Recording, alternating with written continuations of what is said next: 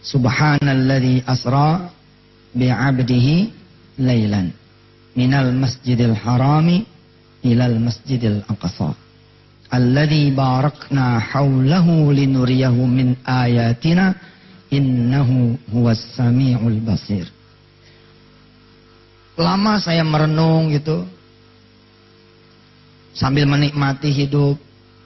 Ayat ini pernah menjadi ayat yang asing Pak Rektor buat saya Pak Dokter ayat ini pernah menjadi ayat yang asing Ustadz Sony ya seakan-akan ayat ini menjadi sebuah kisah saja bahwa dulu zamanan ada kisah Rasulullah di Isra dan di Mi'rajkan. Ya. Tapi kemudian seiring dengan pelajaran keyakinan, pelajaran keyakinan, pelajaran keyakinan yang didapat dari experiential learning, dari kesulitan, dari problem, dari hajat, kesusahan orang-orang di sekitar Pak, Pak Ketua Panitia dan sahabat-sahabat Panitia. Saya menjadi memahami, oh subhanallah. Bahwa Isra dan Mi'raj itu dalam versinya yang lain, mungkin saja terjadi pada diri kita yang sifatnya adalah kuantum. Perjalanan yang sifatnya kuantum. Saudara-saudara yang meniti karir, kuliah kayak begini nih, yang normal gitu, tanpa adanya Allah Subhanahu wa taala, nggak sholat, nggak sholat malam, nggak sholat duha, mungkin sukses. Dan saudara yang bodoh mungkin tidak sukses. Dan yang sukses itu perjalanannya ada. Empat tahun dia kuliah. Betul? Terus kemudian nganggur dulu nih. Setahun dua tahun. Habis itu kemudian kerja jadi pegawai honorer. Pegawai honorer kira-kira lima tahun. Setelah lima tahun berarti empat tambah dua enam, enam tambah lima sebelas. Baru tahun ke-12 diangkat menjadi pegawai tetap. Baru satu tahun jadi pegawai tetap, perusahaannya bangkrut. Mulai lagi dari nol. Di tahun ke-13 Ibu Rektor, mulai lagi dari nol. Jalan lagi, jalan lagi. Biasanya orang stabil, orang stabil biasanya itu di usia 45. 45, 46, 47, 48, masuk 50 makin stabil. Dengan catatan syarat dan ketentuan berlaku. Kalau dia tidak kemudian ada quantum back juga. Jadi ada quantum forward, ada quantum back di mana dia mundurnya juga quantum. Saudara pernah menyaksikan orang yang mundurnya kuantum? Saat. Dum. Eh? Ada yang slow down. Melayang dulu. Dan melayang dulu. Dan baru tahun kelima bangkrut beneran. Tapi ada orang yang baru mulai ngegas, dek, langsung bangkrut, bang. Ya, misalkan dia baru dapat modal dari perbankan, dan malam ini dia berzina. Nah ini quantum back. Mau oh, quantum ke belakang narik sehingga dia bisa minus. Minus. Waman a'rada an dzikri fa inna lahu ma'isyatan dhanka wa nahsyuruhu yaumal qiyamati a'ma.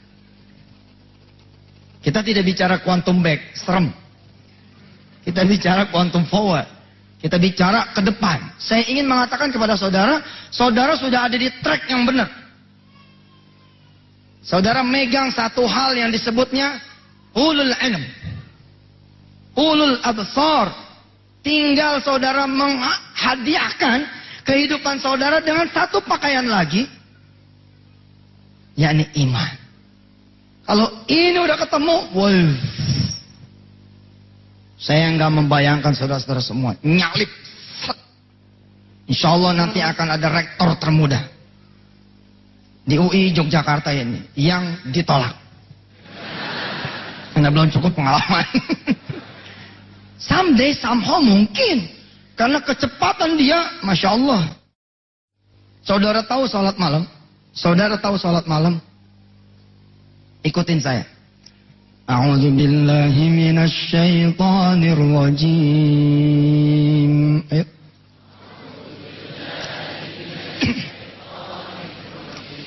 Bismillahirrahmanirrahim. Aqimis salata lidulukish syamsi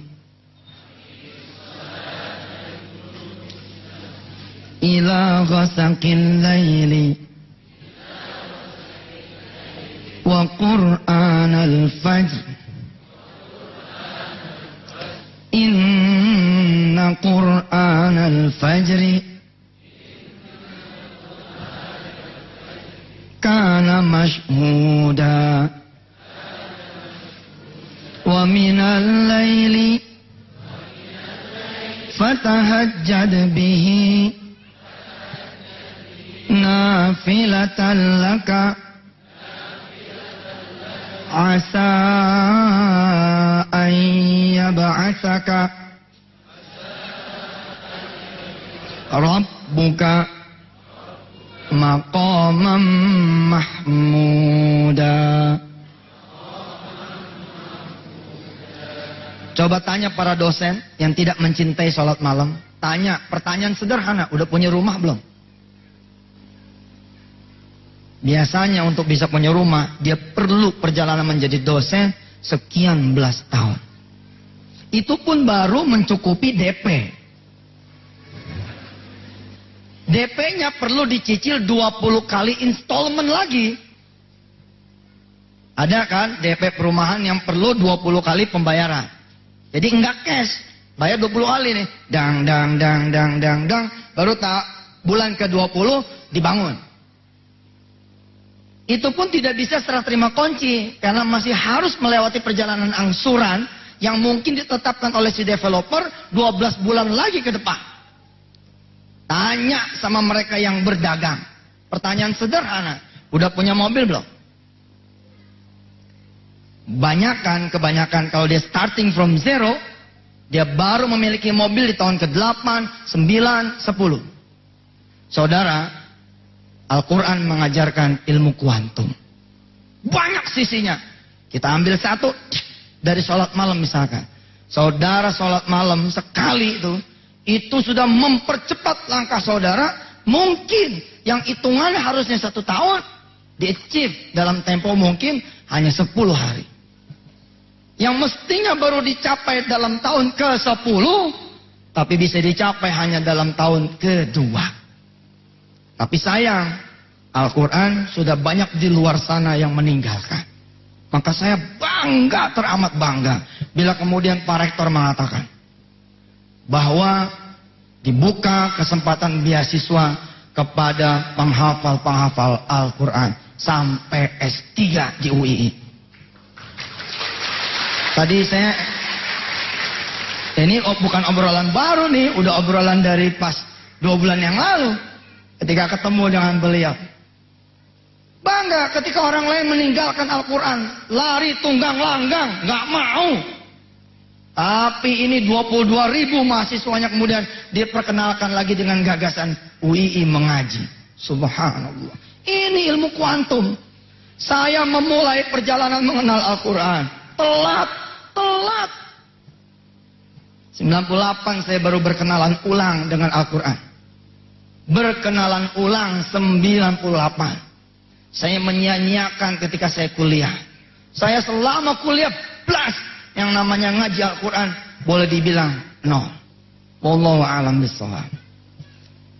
Ketika kemudian saya meninggalkan Al-Quran, kehidupan saya bukan naik, tapi mundur, minus. 98 saya sadar-sadar utang udah segunung. Utang udah segunung. Tapi Masya Allah, ketika saya berkenalan lagi dengan Al-Quran, di dalam penjara kecil, di dalam kamar kecil, kamar tahanan, karena tidak ada kegiatan, saya ambil Al-Quran. Saya hafalin Al-Quran. Alif Lam Mim Zalikal kitabu la raiba hudan lil muttaqin الذين يؤمنون بالغيب ويقيمون الصلاة ويقيمون الصلاة ومما ومما رزقناهم ينفقون Saya mulai tuh masukin Quran tanpa sadar ke dalam diri saya. Dang, dang, dang. Subhanallah. Utang 1,4 miliar. Tahun 2006 selesai. 98 ke 2006. Kira-kira perjalanan berapa tahun? Perjalanan 8 tahun. 1,4 miliar dibagi 8 tahun. Saat itu loh ya. 1,4 miliar dibagi 8 tahun. Lalu saya bandingkan ketika saya mengejar dunia tanpa Quran, nothing, nggak ada apa-apanya. Tahun 2008 saya megang duit cash 2 miliar rupiah. Luar biasa sih. Uh, sampai saya bercanda sama istri saya. Ini duit yang dipakai dulu, kita aurin di atas kasur, kita tidur.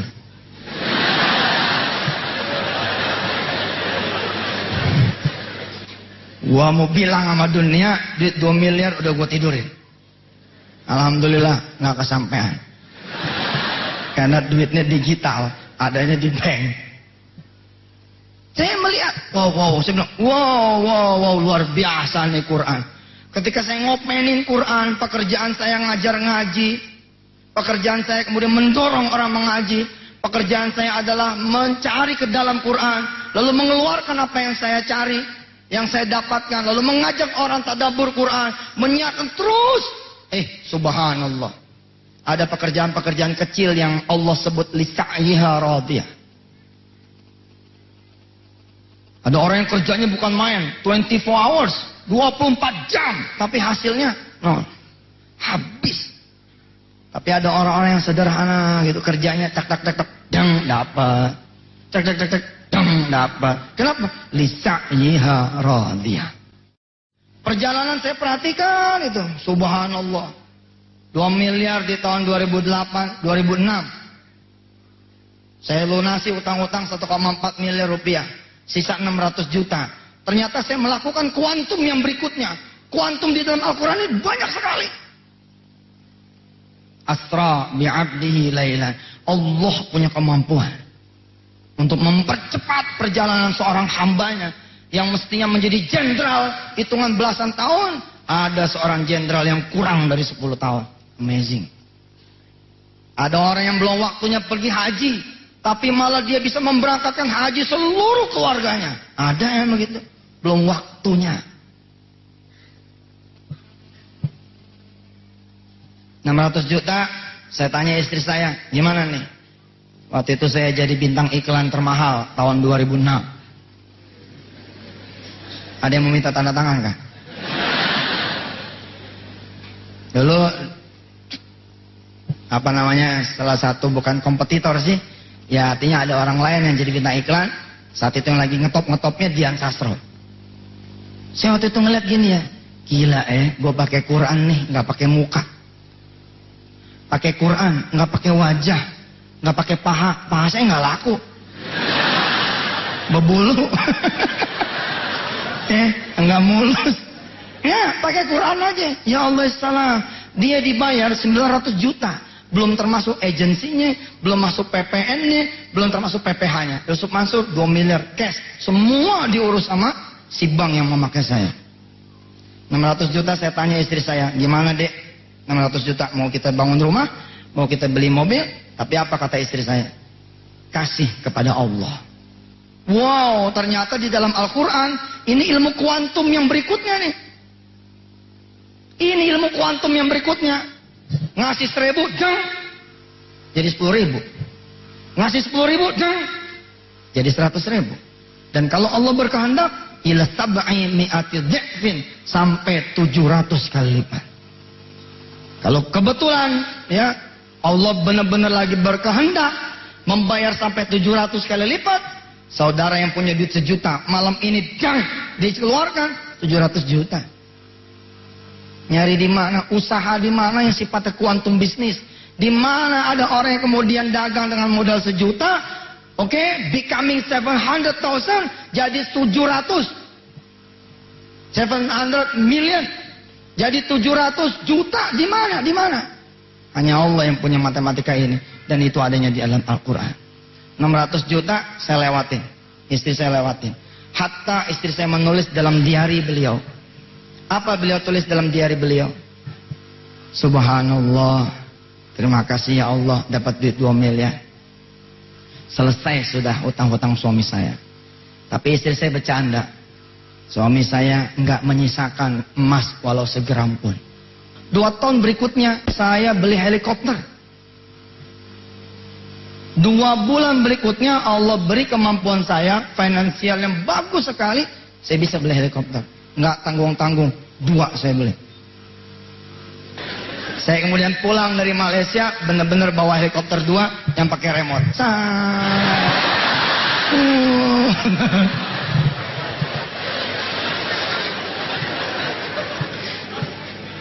Kita belajar mengaji, mengaji tentu kita sesuaikan dong. Yang namanya kita kampus, orang intelektual punya. Tentu bukan cuma kita mengaji, mengaji tok. Kita mengaji juga isinya, mengaji juga maknanya, mengaji juga kehidupannya. Saya ingin menyajikan sebuah cerita kepada saudara-saudara semua. Ada orang yang bodoh, bodoh, nggak dapat kesempatan, ya kuliah. Tapi masya Allah, dia punya dunianya dalam waktu kurang dari tiga tahun. Lalu bagaimana saudara yang menggenggam dunia? Bagaimana saudara kemudian yang mengenal ilmu? Kenapa kok berjalannya jadi tertati-tati? Ayo lulus tahun 2000, 2005 ada yang belum kerja. Di mana yang salah? Lalu kemudian jadilah the loser. Oh ini pemerintah nih. Oh saya dulu belajar di kampus yang Hmm, semua menyalahkan orang lain, padahal dia yang salah. Sepanjang menjadi mahasiswa, hitung berapa kali sholat subuh berjamaah di masjid. Hitung. Allah yang membuat kalian semua.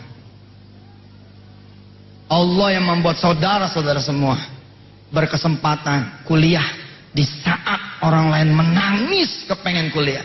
Tapi yang pertama kali dilupakan justru adalah Allah Subhanahu wa taala.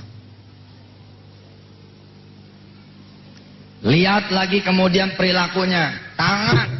Tangan kemudian malah di kampus megang tangan yang bukan muhrimnya. Asik aja lepas dari orang tua, nggak ada yang perhatiin. Padahal Allah melihat. Saking dia adalah yang maha. Wallahu ra'ufum bil ibad. Dia nggak pernah kecewa. Tapi kalau kita boleh visualkan, tentu Allah kita sakiti hatinya. Saya suka ngasih solusi. Lema anak-anak kampus pada pengen pacaran, sudah pergi bawa triplek. Naik motor berdua, taruh triplek. Pergi ke mall berdua, pergi. Sana, bawa sarung tinju. Saudara diberi nikmat sama Allah, tapi Allah yang pertama kali dilupakan. Wajar tidak kalau Allah berpaling sejenak.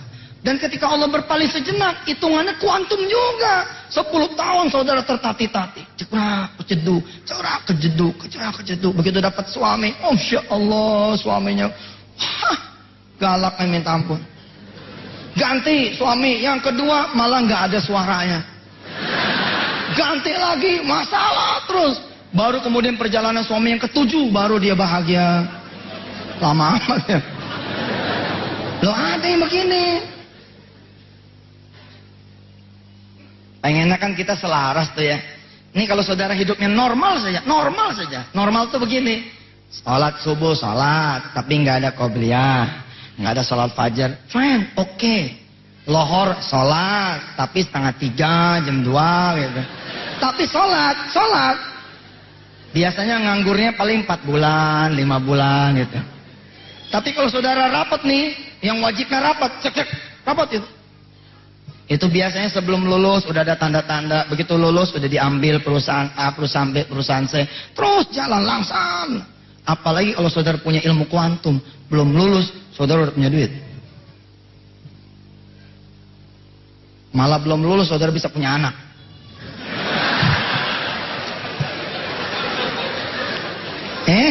Banyak yang telat nikahnya loh. Ada yang udah 37, 38. Ini aman, subhanallah. Nilai mana nih yang susah? Tembak dosennya. Ya, nikah sama dosennya, selesai. Ilmu kuantum pakai terus naik. Saya mengenal Al-Quran adalah sebagai sesuatu yang kuantum. Jangan bicara isi, jangan bicara isi, Bicara baca aja udah kuantum.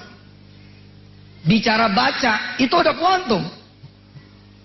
Beberapa waktu yang lalu di televisi saya cerita tentang seorang tukang tambal ban yang ketemu dengan saya. Saya ceritakan ke Habib Novel, saya ceritakan ke Akhina Kiram Ustadz Sony kemarin baru mengadakan Masya Allah acara di Jalan Selamat Riyadi di Geladak 100 ribu orang ngumpul bersama Habib Syekh Abdul Qadir Asagaf la haula wala quwata billah saya cerita di komunitas beliau.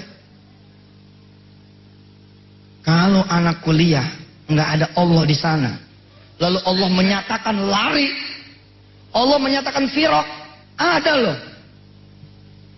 Kalau Allah udah menyatakan pisah dari kita, Pak.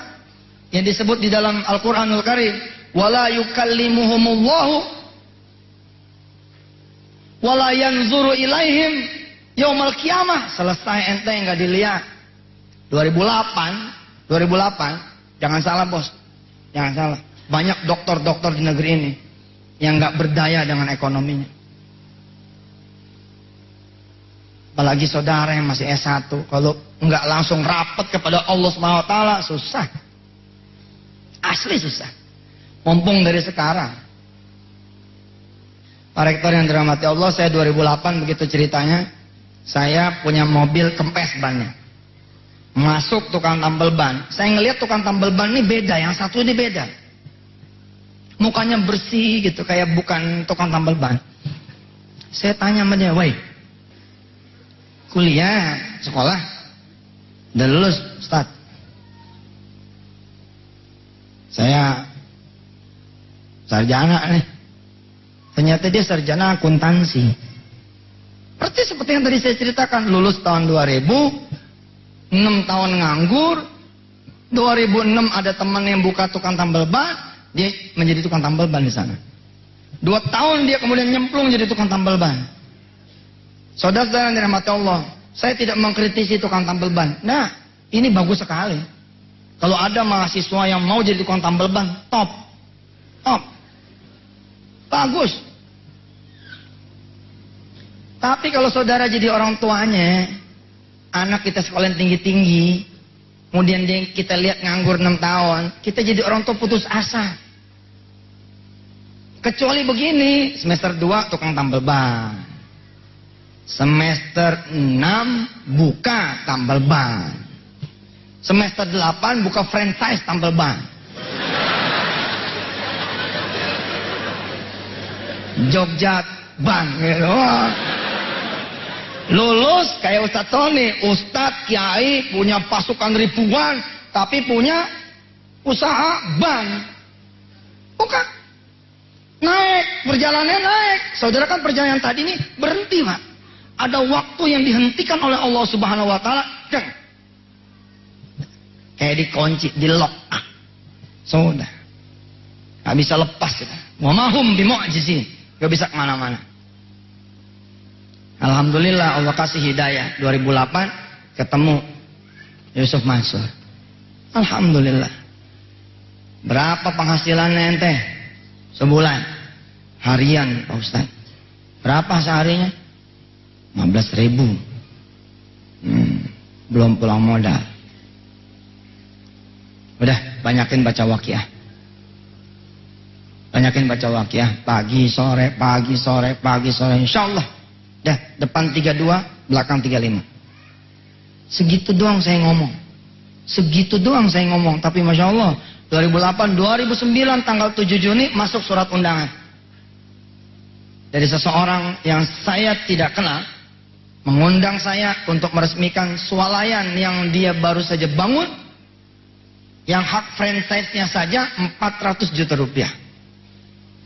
Dan orang ini di dalam suratnya kira-kira menyatakan bahwa tidak akan dibuka sampai Ustadz Isuk Mansur meresmikan.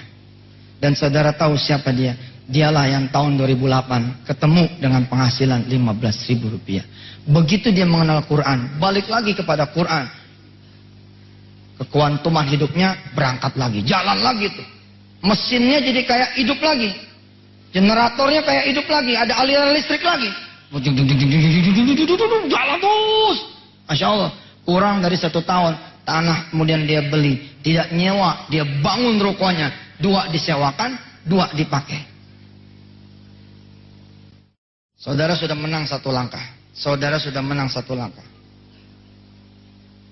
Yarfa'illahu alladhina amanu minkum walladhina utul ilma darajat. Ada orang punya proyek, punya duit, punya ilmu, maju kepada Allah Subhanahu wa taala, lalu Allah mengabulkan biasa. Lengkap dia punyanya. Proyek punya, duit punya, ilmu punya. Ada orang yang maju kepada Allah. Tidak punya proyek, tapi punya duit, punya ilmu. Dikasih, masih biasa. Ada orang tidak punya proyek, tidak punya duit, tapi dia punya ilmu. Maju, masih juga biasa. Yang hebat, ketahuilah. Fa'lam annahu la ilaha illallah. Ada orang yang tidak punya proyek, ada orang yang tidak punya duit, ada orang yang tidak punya ilmu, tapi kemudian Allah berikan dunianya. Saudara ada di fase yang punya ilmu. Sekarang belum saudara memiliki proyek. Sekarang saudara belum memiliki duit. Tapi saudara sudah ada di track yang benar. Persoalannya dimulai adalah ketika kemudian tidak punya Allah. Baru dia kemudian berasa.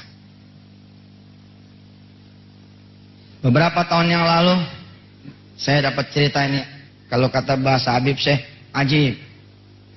Bagus benar. Saudara kan udah kuliah ya. Saudara lihat loh, jutaan orang loh nggak kuliah. Saudara nih one step ahead nih. Udah udah begini nih kaki tuh. Yang lain masih di belakang. Ini ada orang, ada orang sedekah 10 juta. Ada orang sedekah 10 juta, kira-kira di bulan Mei. Kan kuliah rata-rata Agustus September begitu Pak Rektor ya. Di bulan Mei bu, dia sedekah 10 juta. Hmm. Dengan harapan anaknya diterima di perguruan tinggi yang dia minati. Lalu duitnya ada. Maaf, sekarang kuliah juga biayanya mahal sekali. Terutama untuk kuliah-kuliah yang fakultas favorit. Mahal. 10 juta itu belum ada apa-apanya tuh. Dengan kesadaran tinggi, kalau dia sedekah dengan 10 juta, nanti Allah akan tolong anaknya, maka itu dia lakukan. Alhamdulillah. Juni, Juli, Agustus, September dapat kepastian. Anaknya kemudian tidak diterima di perguruan tinggi mana pun. Bahkan yang lebih parahnya lagi, bapak dan ibunya usahanya hancur. Rumah tangganya babak belum. Habiskah dia? Ternyata Masya Allah, Allah cuci dia. Lima bulan nganggur. Kisah ini baru seminggu nih saya kisahkan. Saudara mungkin tempat yang keempat atau tempat yang kelima itu saya ceritakan di kisah ini. Masya Allah. Ketika saya bicara tentang subhanalladzi asra. Maha suci Allah yang memperjalankan. Kalau dalam terjemahan saya mempercepat. Bagaimana ketika Rasulullah berjalan dari haram, Masjidil Haram ke Masjidil Aqsa. Masjidil Aqsa kemudian naik langit pertama, dua, tiga, empat, lima, enam, tujuh, tembus ke Sidratil Muntaha, tembus lagi ke arasnya Allah, udah gak kejar. Nih, Asra yang paling tinggi. Ketika masuk bulan Rajab, saya mulai mengisahkan ini sebagai satu perjalanan yang kuantum yang saudara bisa ciptakan. Fisika kuantum itu bukan tidak bisa diciptakan. Bisnis kuantum, kuantum bisnis bukan tidak bisa diciptakan. Bisa diciptakan.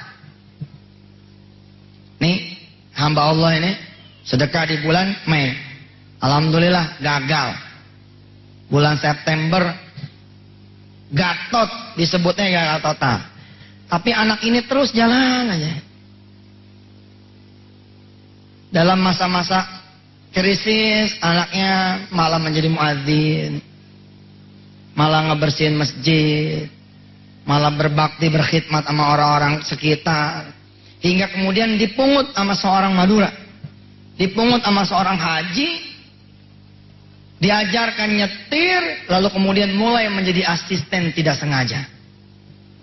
Nanti saya ingin membuktikan kepada saudara bagaimana percepatan perjalanan Allah berikan buat dia. Betapapun saya bilang, kalau ada orang bodoh memiliki Allah, dia akan mengalahkan orang pintar yang tidak memiliki Allah. Perhatikan kalimatnya supaya jangan salah. Orang bodoh yang tidak memiliki Allah, eh, orang bodoh yang memiliki Allah akan mengalahkan orang pintar yang tidak memiliki Allah. Tapi kalau si orang bodoh ini ketemu sama orang pintar yang memiliki Allah, lewat. Lewat. Kalah dia. Dan kalau sudah begitu si orang bodoh nggak bisa lagi komplain, udah begitu. Derajatnya sudah begitu. Seperti juga neraka, sorga pun bertingkat-tingkat. Karunia Allah pun bertingkat-tingkat. Nih, bulan kelima atau bulan keenam, anak ini kemudian dijadikan asistensi Pak Haji ini. Dari nggak kenal besi, jadi kenal besi. Dari nggak kenal itu barang sisa pabrik, jadi kenal barang sisa pabrik praktis enam bulan pertama di tahun pertama sesungguhnya dia sedang dipercepat oleh Allah magang. Kalau cerita ini sudah saya hentikan sampai di sini, cerita ini saya stop aja pada sini. Saudara tahu untuk bisa magang, saudara selesai dulu loh. Tiga tahun dulu selesai. Hmm? Empat tahun dulu selesai. Baru saudara magang. Ini Allah magangkan. Bulan kelima, bulan keenam ketemu si Haji, dikursusin mobil, nyetir, kemudian diperkenalkan dengan bisnisnya beliau, dan selama enam bulan bekerja dengan Pak Haji. Diperkenalkan ini suppliernya, ini pelanggannya, ini penjualnya, ini pembelinya. Di sini kamu ngambil, di situ kamu jual. Ini barang yang bagus, ini barang yang reject. Ini begini ngitungnya, ini begolong ngitungnya terus selama enam bulan. Saudara, ini udah percepatan perjalanan sebenarnya. Dia nggak perlu nunggu tiga tahun, dia sudah magang. Masuk kemudian di tahun kedua.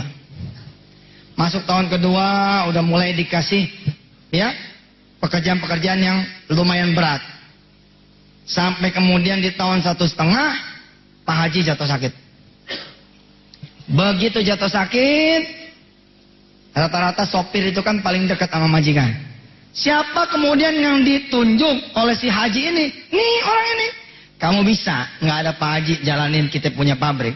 Kamu bisa nggak ada Pak Haji jalanin kita punya toko. Kamu bisa nggak ada Pak Haji jalanin kita punya dagangan. Dia bilang, insya Allah. Satu tahun Pak pede. Berangkat nih selama si haji sakit.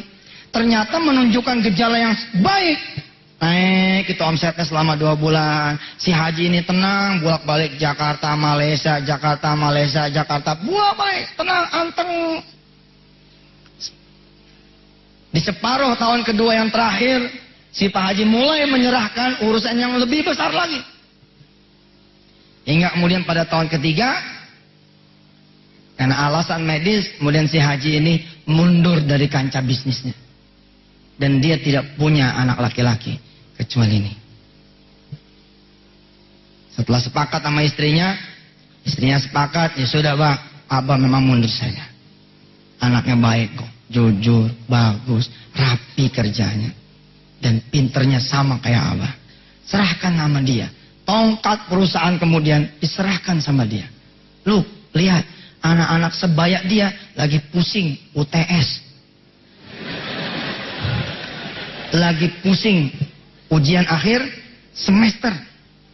Sebagian lagi lagi pusing tugas, sebagian lagi lagi pusing bisa nyambung kuliah nggak? Sebagian lagi pusing nih utang di warung ini banyak banget udah.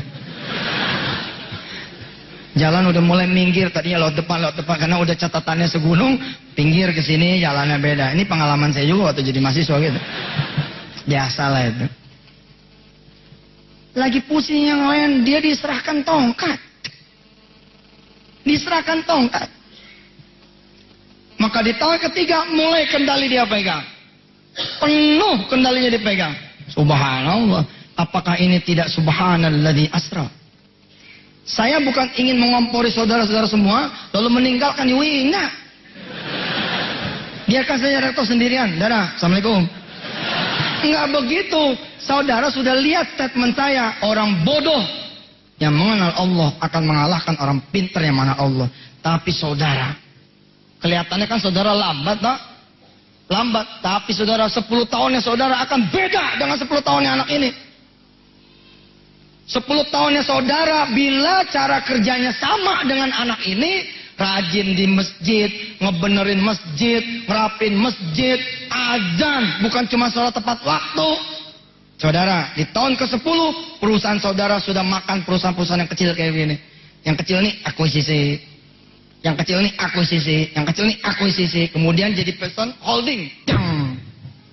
Perusahaan holdingnya dirawatin 2 tahun IPO.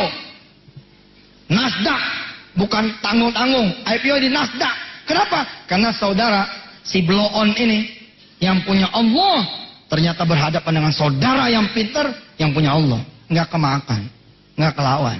Tapi kalau lawan dia orang pintar doang yang tidak punya Allah, nih ngelamar judulnya. Teman-teman dia pada datang ke dia. Yang dulu di UI, yang di UII, ada lagi UIII. Udah saking hebatnya tuh top dah udah. Hah? Sampai dia bilang, kok kok kalian ke saya sih? Iya nih pusing. Coba Allah memperjalankan yang pintar-pintar ini, tapi tidak sholat tepat waktu, tidak pernah ngaji, tidak ada sholat duha, aurat terbuka, tangan dipumbar, nafsu di... Ah. Allah suruh datang kepada yang bodoh tuh. Karena definisi bodoh dan pintar menurut Allah adalah orang-orang yang mengenal Allah Subhanahu wa taala. Innama yakhshallah min ibadihil ulama. Begitu 10 tahun yang akan datang, dialognya udah beda. Jadi gimana mas? Bisa modalin saya? Insya Allah. Insya Allah. Berapa yang saudara butuh? Merinding saya. Asli merinding. Yang ngomong bagaimana mas bisa modalin saya? Dialah yang diwariskan oleh Madura. Tapi yang bicara berapa yang mas butuhkan? Saudara-saudara yang memulai mulai malam ini. Saudara-saudara yang memulai malam ini bangun malam menghadap kepada yang maha kaya dan mampu mengayakan. Dialognya akan seperti itu. Berapa yang saudara butuhkan? La ilaha illallah. Saya sih butuh 2 miliar. Alhamdulillah nggak ada. 2 miliar ya. Emang bagaimana? Coba yuk presentasi lah. Presentasi kita mau angkat ini mas. Nah. Potensinya gimana? Potensinya begini. Begini saja. Bagaimana kalau saya tidak pinjemin duit ini, tapi saya masuk ke sana. Kita rubah PT-nya, kita upgrade dia menjadi tipe kelas A, and then saya suntik 20 miliar rupiah. Bagaimana? Yang benar mas, UIE. Beda. Nggak main 2 miliar. Yang benar mas. Iya. Seminggu kemudian PT dirubah. Dana kemudian masuk. Eskrokon dibikin. Mulai ekspansi dijalankan. Itu dia. Itu dia. Itu yang saya bilang tetap beda. Saudara memulainya tahun keempat kan? Tapi ya Allah salam, Allah kasih kepada saudara gudang duitnya akuisisi ini, akuisisi itu, aku seperti yang saya bilang tadi. Nah, saudara pilih yang mana? Pilih yang standar-standar saja atau memilih jalan yang kuantum. Saya menyarankan jalan yang kuantum. Kenapa? Karena separuh sudah dimiliki oleh mereka semua. Separuh udah dimiliki nih, udah tinggal ngetrek sebelahnya, udah jadi dah udah. Pagi-pagi sebelum jalan sempetin setengah tujuh usul di sunat duha rokaatin lillahi ta'ala Allah akbar. Bismillahirrahmanirrahim. Rahman Rahim Malik Yaumiddin. Iya kan ampun kan nasta'in siratal sempetin sempetin. Assalamualaikum warahmatullahi Assalamualaikum warahmatullahi Bismillahirrahmanirrahim. Allahumma salli ala sayyidina Muhammad wa ala ali sayyidina Muhammad. Allahumma inna ad-duha duha'uka wal baha'a baha'uka wal jamala jamalu wal quwwata quwwatuka wal qudrata qudratuk والعصمة عصمتك اللهم إن كان رزقنا في السماء فأنزله وإن كان في الأرض فأخرجه Wah, jauh pak, bu, jauh, asli jauh, jauh. Kelas lagi berlangsung, nggak begini, nggak begitu adem sama guru juga subhanallah. La ilaha illallah. Insya Allah saya doakan, saya doakan. Mudah-mudahan betul-betul saudara apa yang disebut dengan Allah Subhanahu wa taala wa minhum may yaqulu rabbana atina fit dunya hasanah wa fil akhirati hasanah wa qina adzabannar. Sesuailah kemudian moto kita ini, Yui mengaji di sini balik. Mesinnya ada di sini. Mesinnya ada di sini, di Quran. Bukan cuman bacaannya tapi apa? Maknanya, kandungannya, pengajarannya pegang. Insya Allah nggak bakalan meleset. Kuantum yang saya bicarakan akan terjadi sama saudara semua. Akan terjadi. Buktiin. Buktiin. Saudara ya, sebelum saya tutup saya tanya sama saudara semua. Ada di antara saudara yang orang tuanya belum berangkat haji ke Baitullah. Oke, menurut saudara, kapan saudara bisa memberangkatkan haji?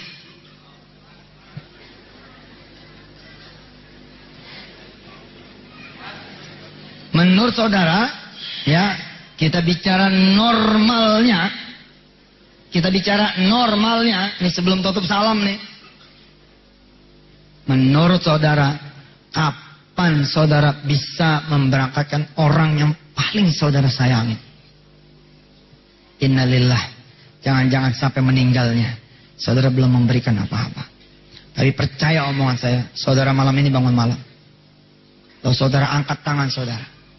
Ya Rob, Ya Rob, Ya Rob. Besok bangun malam, Ya Rob, Ya Rob, Ya Rob. Besok bangun malam, Ya Rob, Ya Rob, Ya Rob. Ya Allah, Ya Allah, Ya Allah. Saya pengen berangkatkan Simbo. Apa? Kalau bahasa Jawanya apa? Simbo, betul ya? Saya mau berangkatkan ibu saya ya Allah. Kalau nungguin kerja lama banget ya Allah. Please deh, gitu ya. Tolong ya Allah, tolong. Besok saya mau puasa. Agar duit saya makan, saya bisa berikan sama yang miskin. Bayar ya Allah, bayar supaya ibu saya bisa berangkat haji. Saya akan bersyukur bila ibu saya berangkat haji tanpa saya tahu duitnya dari mana. Tapi ya Allah, saya akan lebih bersyukur bila mana duit itu datangnya dari saya ya Allah. Saudara, nih, nih, saya berani bertaruh. Asli berani bertaruh. Enam bulan saudara begini tiap malam nih. Sepertinya saudara akan bilang begini kepada ibu saudara. Siapa lagi nih? Catat dong. Siapa lagi catat? Mak udah habis. Saudara mak udah pada mati semua. Ya udah siapa kira terserah mak. Mak punya guru ngaji kan? Ada. Udah guru ngaji dari yang paling emak kecil sampai yang tua. Kenapa? Saudara punya budget satu miliar bos. Satu miliar itu pergi haji 40 juta. Udah sama koper tuh 40 juta. Berarti kalau cadangannya satu miliar, berapa orang yang bisa saudara berikan haji? 25 orang. Pertanyaannya bukan begini, emak mau berangkat haji? Nah, nah. Pertanyaannya, siapa lagi emak? Siapa lagi? Emak mau bawa siapa? Mak. Emak mau bawa siapa?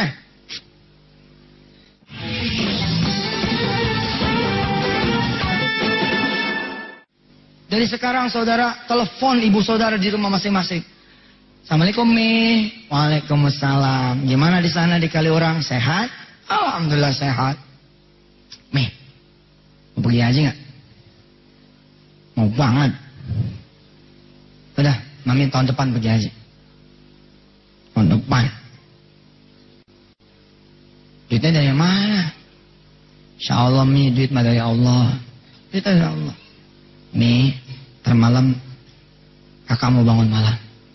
Mami bangun malam ya, biar kita berangkatnya bareng-bareng ke Allah Subhanahu wa taala. Maminya disunter. Saudari di sini. Janjian dari sekarang. Lalu saudara bilang sama mami saudara, Allah Mi.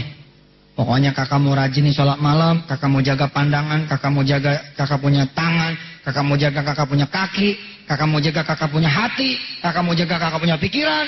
Allah Mi, buat mami supaya tahun depan mami sudah bisa berangkat ke Baitullah Al-Haram. Bohong tuh kalau mami saudara tidak terisak di sana.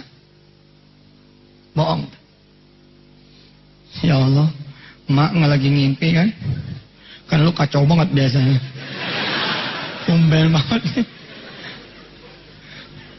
Ya Allah, anak saya alhamdulillah. Mulai ya nangis. Nih, yang laki-laki telepon abah. Telepon. Bah, mobil tuanya abah masih ada nggak? Apa? Mau dijual. Mau dijual. Ayo mau gantiin lah. Mau gantiin nama apa? Lu kan masih kuliah. Bah, Aing kata Ustaz Yusuf, nggak semua pakai duit, bah. Nggak semua pakai duit. Bisa pakai duha, bisa pakai tahajud, bisa pakai doa. Insya Allah nih, bah. Insya Allah. Ntar malam ini, malam ini nih abang mau bangun malam. Bapak mau mobil tipe apa? Kelihatannya sih kayak ngawur nih omongan. Tapi Abah lagi temen Camry ini. Lagi ada yang Abah incer. Dia demennya Camry. Siap bah, siap. Nanti abang akan bangun malam supaya Allah ngasih abah janda yang punya Camry. Insya Allah bah, yalah biar ganti malu. Udah empat tahun nih malu udah nggak ada. Udah duluan ninggalin kita. Kalau kamu mau doain Abah biar bangun malam juga, insya Allah nanti Abah bakal punya duit buat beli mobil, bakal bisa nikah. Saudara, saudara kalau cuma bangun malam minta haji mah, sayang. Kalau udah sampai nanti malam sempat bangun malam nih, minta sama Allah yang banyak. Sekalian. Kalau perlu ada yang iseng satu mahasiswa. Ya Allah, Pak Rektor asik nih orangnya. Panjangin umurnya. Sehatin badannya. Bikin rumah tangganya sakinah. Iseng. Doain dosen-dosennya. Iseng. Bangun lagi dua rakaat doain teman-temannya. Dia ngelihat ada yang begini dia iseng. Panjangin panjangin. Mumpung ketemu sama Allah jangan pulang cepat-cepat. Panjangin panjangin. Panjangin tuh. Ya Allah saya mau usaha nih. Butuh modal hmm, 20 juta eh enggak deh 40 40 kalau sama mobil pickupnya 60 sih. Nggak apa-apa sama Allah mah. Silakan saja. Insya Allah. Insya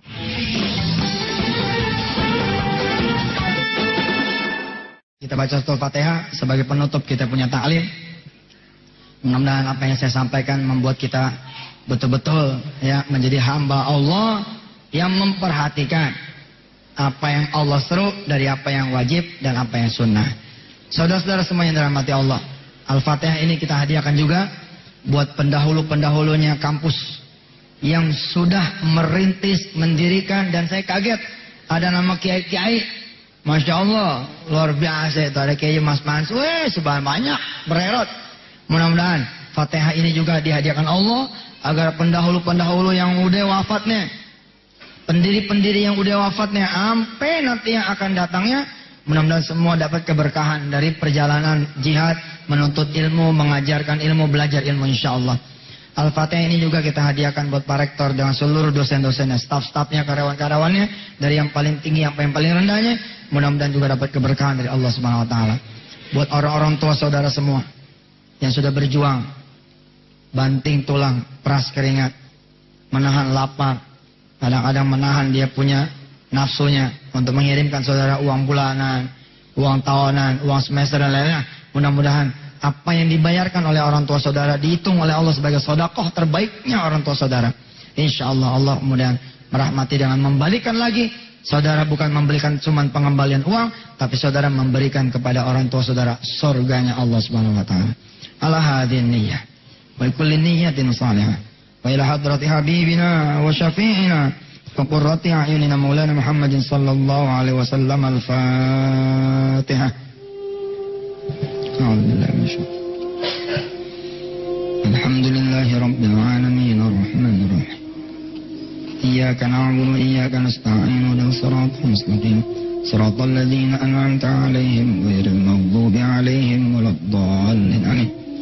yang berikut buat saudara-saudara saya semua lagi menuntut ilmu. Mudah-mudahan selesai tepat waktu atau bahkan bisa lebih cepat dengan nilai sangat memuaskan. Kerja gampang usaha mudah masa depannya bagus akhlaknya kejaga kehormatannya kejaga kemuliaannya kejaga ibadahnya kejaga. Dan mudah-mudahan saudara-saudara semua menjadi orang-orang yang dimuliakan Allah taala. Bisa nyenengin orang tua, bisa membanggain guru-guru, bisa kemudian membawa keharuman, kehormatan buat agama Allah Subhanahu wa taala dan rasulnya. Al-Fatihah. Alhamdulillah. Alhamdulillah. Siratal ladzina Khusus buat panitia yang sudah bekerja hingga nanti dibubarkannya dari panitia yang ketuanya sampai rektornya sampai yang gelar karpetnya. Nanti yang ngerapiin sampahnya. Mudah-mudahan dapat amal-amalan yang didapat oleh kita lebih banyak lagi karena mereka lah panitia Al-Fatihah.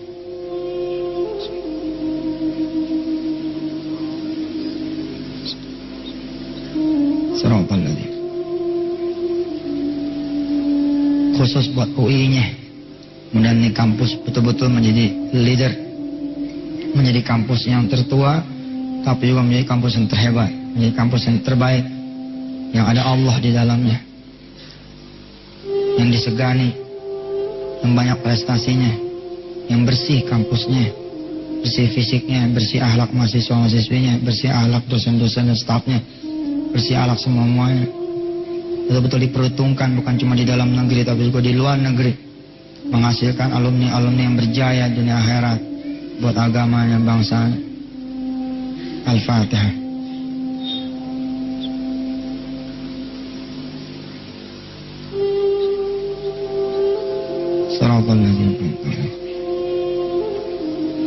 اللهم صل على سيدنا محمد وعلى آل سيدنا محمد اللهم أنت ربنا لا إله إلا أنت خلقتنا ونحن عبيدك ونحن على عهدك وعليك ما استطعنا نستغفرك ونعوذ بك من شر ما صنعنا من غلبة الدين وقهر الرجال نبوء لك بنعمتك علينا ونبوء بذنوبنا. فاغفر لنا فإنه لا يغفر الذنوب إلا أنت. لنا ولوالدينا ولأولادنا ولذريتنا ولجميع أهلنا ولسائر المسلمين والمسلمات والمؤمنين والمؤمنات. الأحياء منا والأموات إنك سميع قريب مجيب دعوة قاضي الحاجة. ربنا آتنا في الدنيا حسنة وفي الآخرة حسنة وقنا عذاب النار. وادخلنا الجنة مع الأبرار يا عزيز يا غفار يا رب العالمين صلى الله على سيدنا محمد وعلى آله وصحبه وسلم Alhamdulillah Rabbil Alamin Terakhir suratul Fatihah Saya mintakan buat orang-orang yang ada di sekeliling saya Mas Jody, Mbak Ani Ustadz Sony, Habib Nova istri saya dan keluarga yang meredokan saya kembali dengan keadaan saya sakitnya. Mudah-mudahan juga orang yang tidak bisa saya sebut satu persatunya, sopirnya, orang di rumah yang nyiapin pakaian saya, semua ya Allah dapat pahalanya dari keluarga-keluarga kami juga. Al-Fatihah. Alhamdulillah.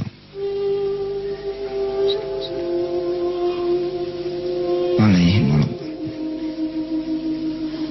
اللهم بحق الفاتحة وبكرامة الفاتحة وبفضيلة الفاتحة تقبل دعاءنا إنك أنت السميع الدعاء وتب علينا إنك أنت التواب الرحيم دعوهم فيها سبحانك اللهم تحياتهم فيها سلام وآخر دعوهم أن الحمد لله رب العالمين.